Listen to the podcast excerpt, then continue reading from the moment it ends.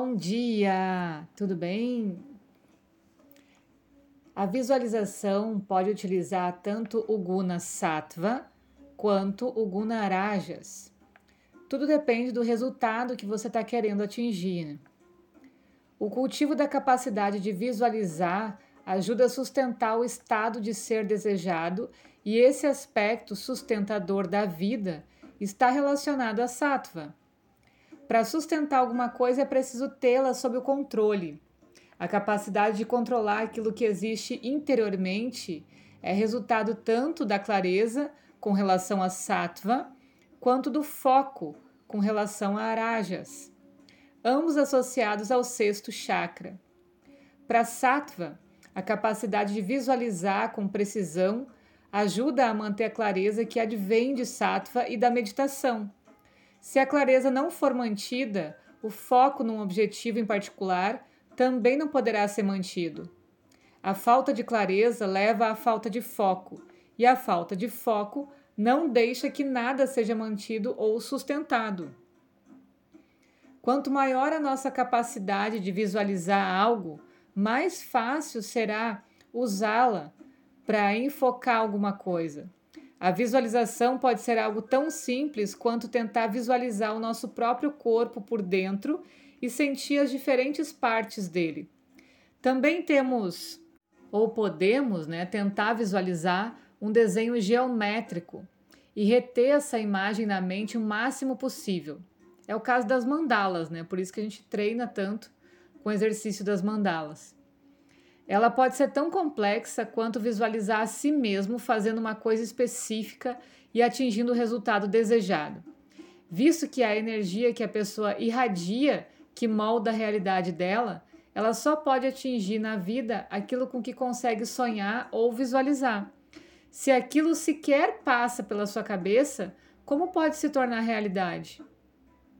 Quanto mais detalhadamente uma pessoa consegue visualizar o que quer, mais facilmente consegue obter o que quer, porque a energia não é mais estranha, ela se torna familiar e confortável e ressoa diretamente com o sentimento da pessoa e também com o elemento éter. No nível mais tangível, quando uma pessoa se dá o trabalho de focar a atenção em alguma coisa, é porque supostamente isso é algo que ela realmente quer. Se realmente queremos alguma coisa, estamos dispostos a nos esforçar para conseguir isso. Ter clareza sobre o que realmente queremos na vida nos dá combustível para buscar isso. Quanto mais claro o foco e a capacidade de visualizar, mais claro o desejo de poder e sustentar seu objetivo.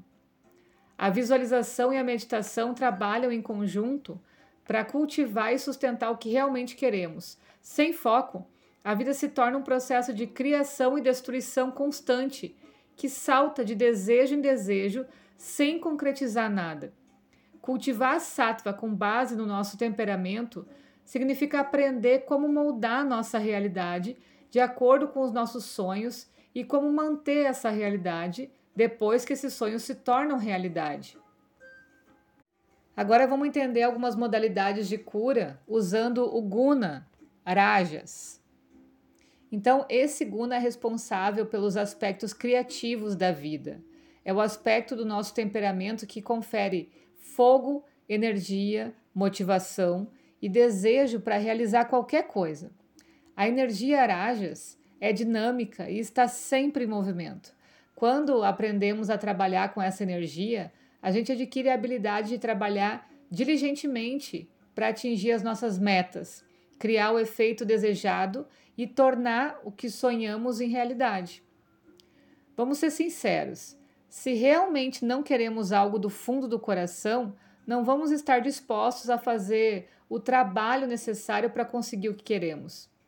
Isso está diretamente relacionado não só com os aspectos mental e emocional da vida, mas também ao corpo físico, por causa da energia que Irajas traz.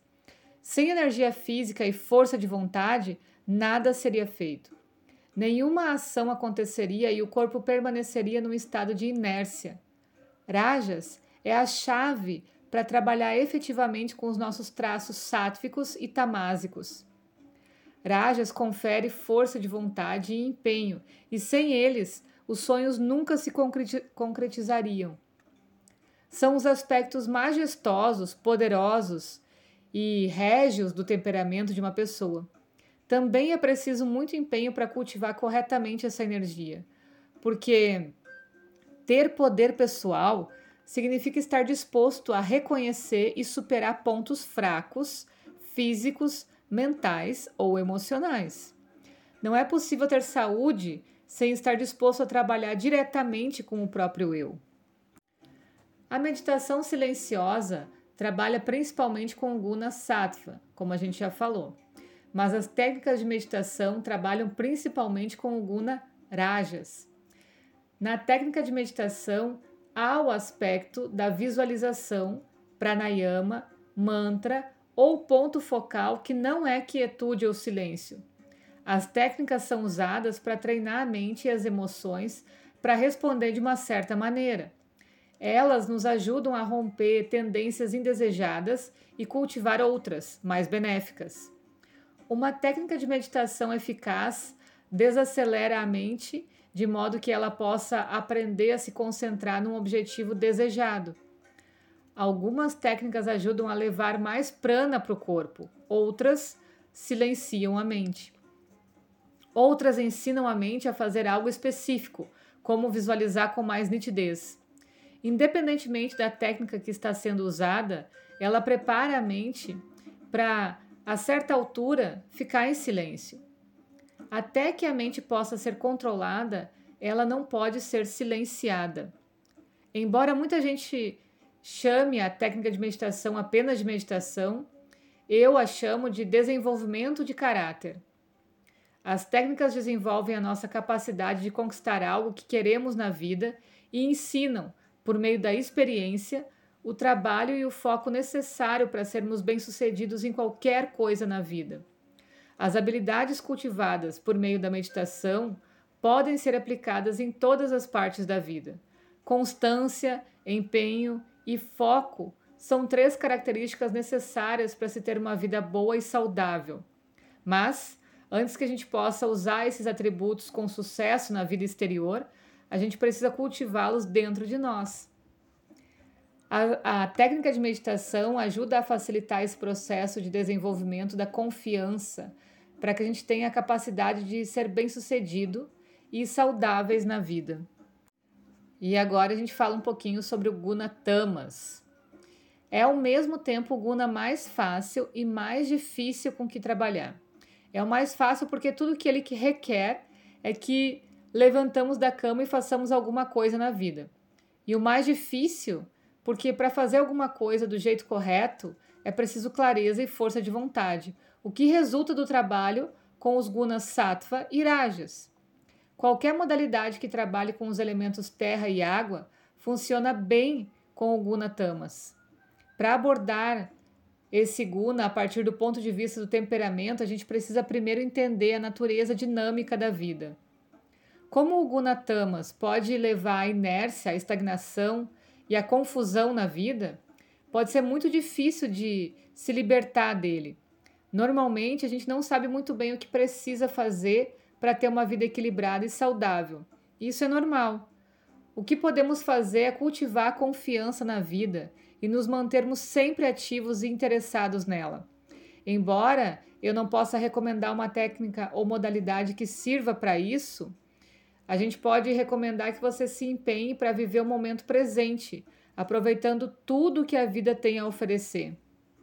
E aprender a focar a atenção no que está acontecendo no momento é um excelente ponto de partida.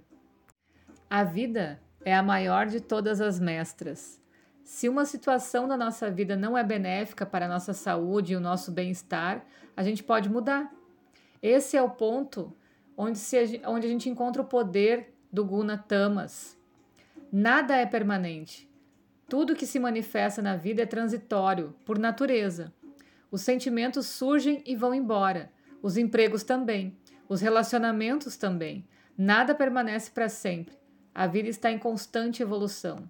Ela pode se desenrolar de modo produtivo, se a pessoa tiver sonhos e objetivos, ou pode avançar de uma maneira caótica, que não favoreça os sonhos, os objetivos, a saúde e o bem-estar em geral, mas tudo está sempre em movimento e mudança.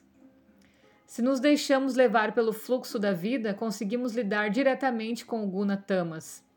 A atividade física é uma maneira excelente de treinar o corpo e a mente, incutindo nela a ideia de que a atividade é essencial em todos os aspectos da vida.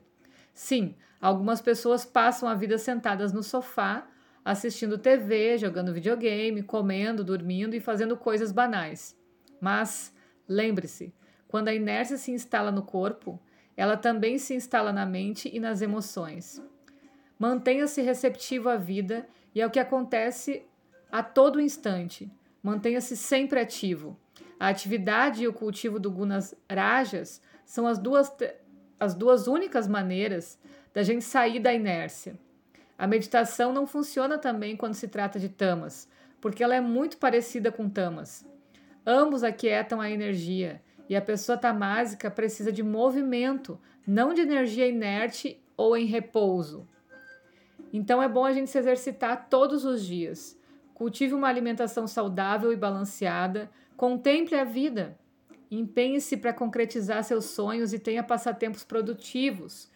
Tudo isso vai ajudar com que o Guna Tamas seja benéfico na nossa vida, em vez de ser um empecilho. Na verdade, qualquer técnica que trabalhe com qualquer um dos gunas e elementos exercerá um impacto sobre o Guna Tamas. Todos esses são conselhos práticos quando se trata de tamas. Não cabe nada teórico ou mental. Simplesmente se levante e vá fazer alguma coisa na sua vida, mesmo que não saiba se essa coisa é correta. Se não for, você acabará descobrindo por meio do processo de tentativa e erro. Cultive a estagnação, a indolência e a inércia, e toda a sua vida, incluindo o seu bem-estar físico, refletirá nisso. Quanto maior a estagnação, mais básicos são os conselhos para combatê-la: alimentação saudável, exercícios e descanso. Nada mais pode dar resultado até que a pessoa siga esses conselhos e fique mais equilibrada. Então, por favor, arregace as mangas e faça alguma coisa. Só assim você cumprirá o propósito da sua vida. Assuma riscos, realmente viva. Lembre-se de que o Gunatamas é como o alicerce da vida. Se for negligenciado, tudo no complexo mente, corpo, alma sofrerá. Se ele estiver sendo usado para propiciar descanso e manter o corpo em ordem, todo o resto será possível. Ok? Um super beijo.